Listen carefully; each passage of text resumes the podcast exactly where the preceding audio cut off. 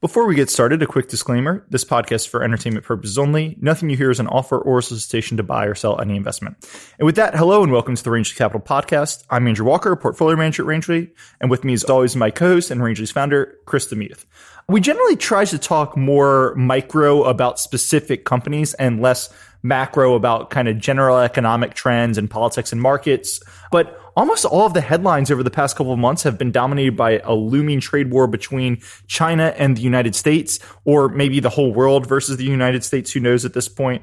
This morning, the U.S. announced another 200 billion in tariffs on China, and because of that, it's been kind of a slow corporate news week. So we figured now was as good a time as any to talk about a trade war. So, Chris, I'll turn it over to you. What do you think about the looming trade war here? This is a big escalation this week when there there was the first round, kind of $50 billion ish. There was some coordination and back channel communication with Chinese who understood that it was in some ways a reaction to policies they had in the past, and they were going to be very careful in responding.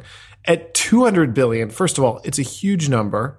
It is now a bigger number than the entirety of the Chinese imports from the US, meaning that they can no longer just quantitatively dollar for dollar respond.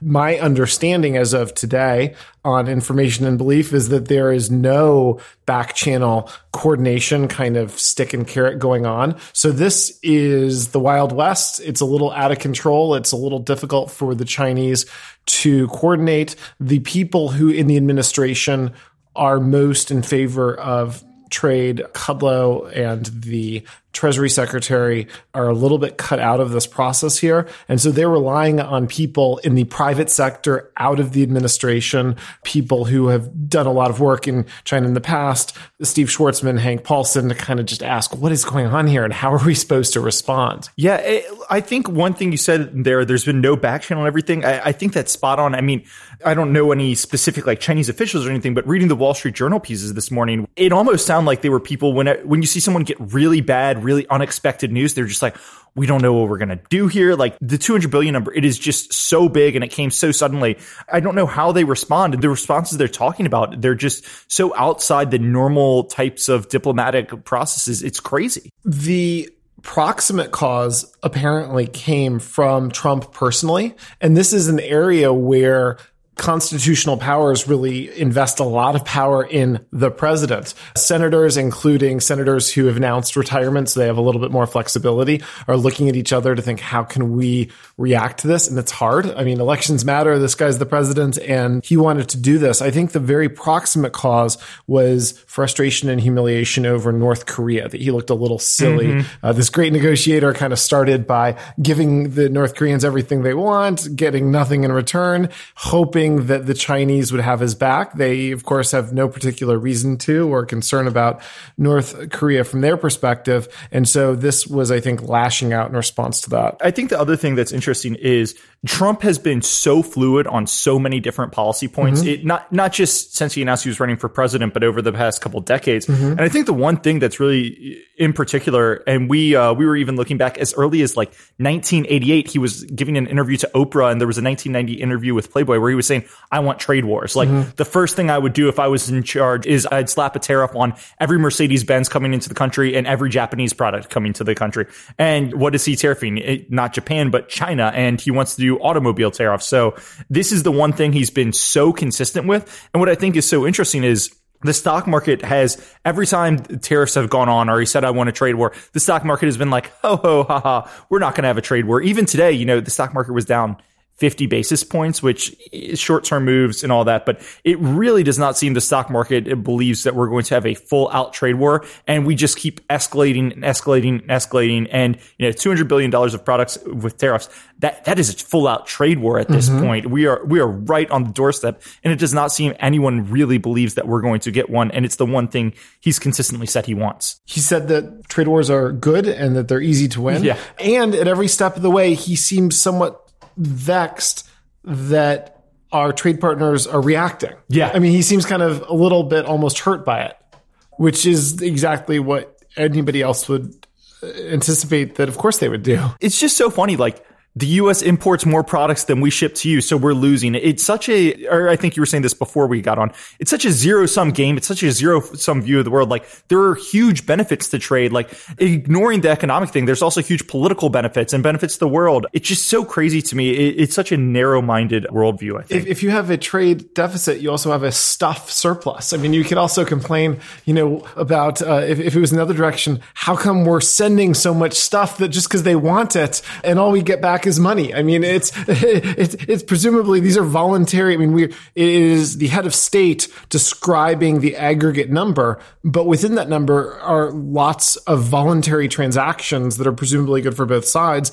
And the important thing to think about is not the trade, but the comparative advantage. It's that everybody gets to do the uh, creation of goods and services that they're best situated to do compared to the competitors. And the US gets the good deal on a lot of this stuff. We get the safer, cleaner industries for the most part and are shipping dirtier and more dangerous ones uh, elsewhere. Yeah. No, look, I, I, I 100% agree with you there. I don't think we, I think we are far from the only people who think that way. Could I, could I jump on, the, ahead, on the, on the zero sum game thought, which is that most advocates for free trade and more generally free market economics are advocates of it because of the idea of increasing the size of the pie.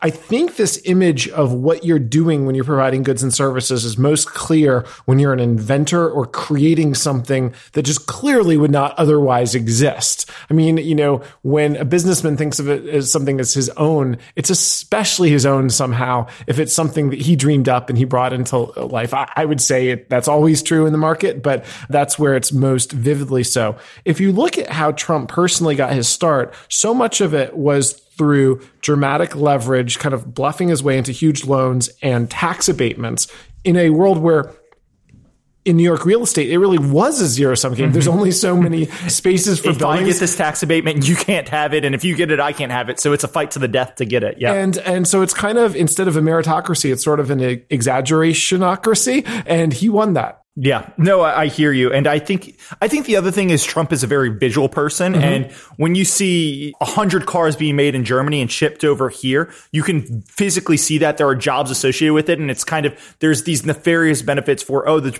the cars were created cheaper. It's tough to it's tough to really visualize that, but you can see the cars coming here, you can see the jobs that are producing the cars. So I do think there's something there. The the last thing I want to talk about here, you know, I, I think I was talking to you a little bit about this earlier.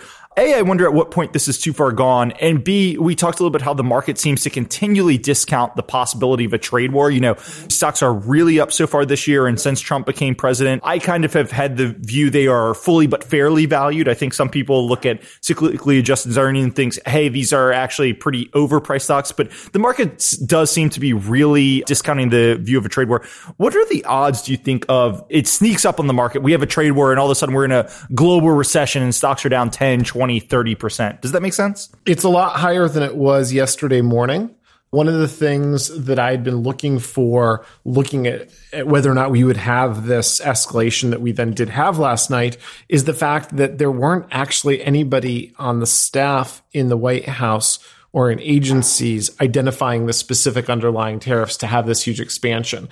Part of the problem when you're dealing with this head of state that's kind of a bit of a renegade, even within his White House, is that I had taken some comfort in the idea that talking to people in the White House, this wasn't actually being prepared for. Mm. Well, it wasn't being prepared for, but now it's happening. Yep. Uh, so I think it is unstable. I think the people in China who are responsible for reacting, the head of state and then the number two guy who deals with economics in particular are very careful. They're trying to be modulated. They're trying to not spin out of control. They're trying to coordinate with the people in the private sector in the US who are trying to preserve this relationship. And they're also reaching out to Europe to say, look, the US, if they want to isolate China, maybe the US is just going to end up isolating ourselves because they're going to be able to strengthen bilateral relationships with Europeans the way they've already done in Africa and in the Middle East. So it's a lot different than it was yesterday, but it could spin out of control. Really. Yeah. Good. No, I'm with you. So why don't we stop on China there? We'll leave it on that dark, somber note. No, if you've got something else, you, go ahead. Well, I, just to darken it slightly, what's really remarkable too is it's so discordant with how well some policies seem to be working, at least in the short term,